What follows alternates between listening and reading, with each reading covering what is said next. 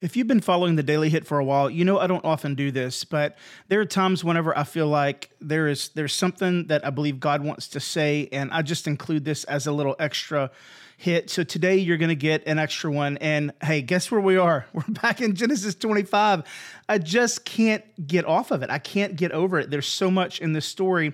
And you know, we've already talked about uh, verse 29, but but if you've already heard this, listen, I, I, want you to just hang with me for just a moment because I believe God wants to say something to you um, through this verse, and, and I think it's going to impact your life. And uh, remember, it says, Once when Jacob was cooking stew, Esau came in from the field and he was exhausted. Now, we've talked about the exhausted part, but something that has hit me this morning was once when Jacob was cooking stew. Now, listen, they called Jacob the supplanter. He was devious. He was deceitful. He was a trickster. I mean, let's just face the facts. That's how the Bible describes him. And he was cooking stew. Now, if you read this story, you might think, well, oh, he had this big elaborate plan and he knew that Esau was going to come in hungry. And so he was going to get him. And I, I honestly don't think that's what it was. I think the dude was just cooking some food, man. I think he was just cooking food. And all of a sudden, he saw an opportunity. And I want you to know something Satan is just like that. That's why it's so important that you don't let little things start up that can turn into big things. Remember, you never trip over a boulder, it's always the pebble. The Bible says it's the little foxes that spoil the vine. I don't want you to be in a situation where the enemy uses anything in your life as a foothold. This is why we talk about those footholds, you know? This is why. And, and here's why because we can so easily allow something that is good to actually be used for something that's bad. Okay, let me, let me explain. For instance, maybe you have a situation where you know your job has been tough here lately and and on sundays rather than come to church you just sleep in and relax. And you know you do that over the course of a few weeks or you know and listen relaxing and resting that's good. You need rest. You need relaxation. You need to recoup. I hear you but a lot of times what happens is people begin to see god moving in their lives and it's because they've been plugging into a local church and they've been fed encouragement and faith and they've been built up and they've been able to address issues in their lives that have been keeping them down for years and years and years. And they begin to experience a modicum of satisfaction and they feel better about themselves and they feel better about their direction. And then all of a sudden they decide, you know what, I'm just going to sleep in this Sunday. And one Sunday turns into five Sundays. Now, listen, I'm not saying you have to be at church every single Sunday. In fact, we have a guy at our church right now, incredible guy. I love this guy. He has a job that a lot of times takes him away on Sundays. And, and like this month, for instance, he's booked up the whole month. But you know what? He's at every single men's meeting on Tuesday night. Now, why is that? Well, I mean, I think it's probably because he enjoys that time.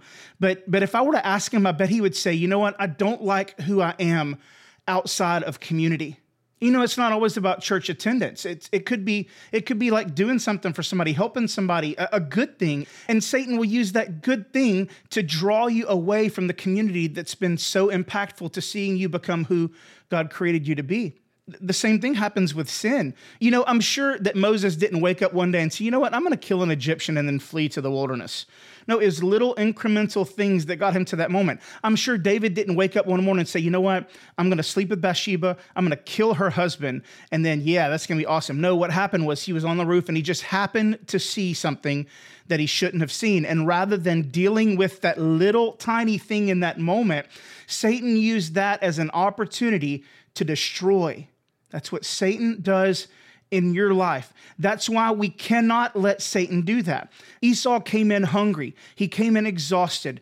Jacob was cooking some stew. It was a good thing. That stew was going to sustain Jacob. It was going to sustain Esau. But what happened was Jacob saw that moment as an opportunity and he used it to steal the birthright. And that's what Satan does. So don't let Satan use what could sustain you as an opportunity to rob from you whatever God is doing in your life, lean in harder. Don't pull back.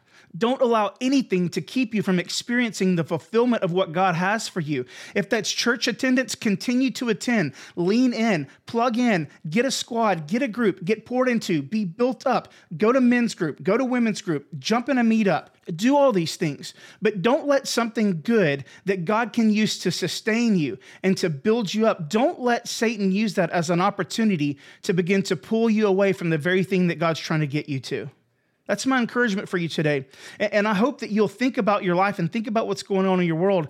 And rather than pulling back because it's easier to, or because you have an excuse, or because you think, well, I need to help this person, or I need to do this thing, or I need to do that, or just a little bit of alcohol ain't gonna kill me, just a little sin ain't gonna mess you up. No, I'm telling you right now, Satan will use all of that as an opportunity to destroy you if you let him. So don't let him. Don't let Satan use what could sustain you as an opportunity to rob you. I pray that you're encouraged today. And if you need help processing this, will you please reach out to somebody? Here's the modifiers they know you, they know God, they love you, they love God, they have your best interests in mind. Reach out. Don't let Satan use what God is trying to build you up as an opportunity to destroy you. I pray that you're encouraged today. And I hope that you're in a body of believers this Sunday. I pray that you're leaning in and reaching out and, and being built up and and, being encouraged, but also that you're building others and you're encouraging others. Like I said, you're never going to find the satisfaction in the soup, but you're going to find the satisfaction in the inheritance.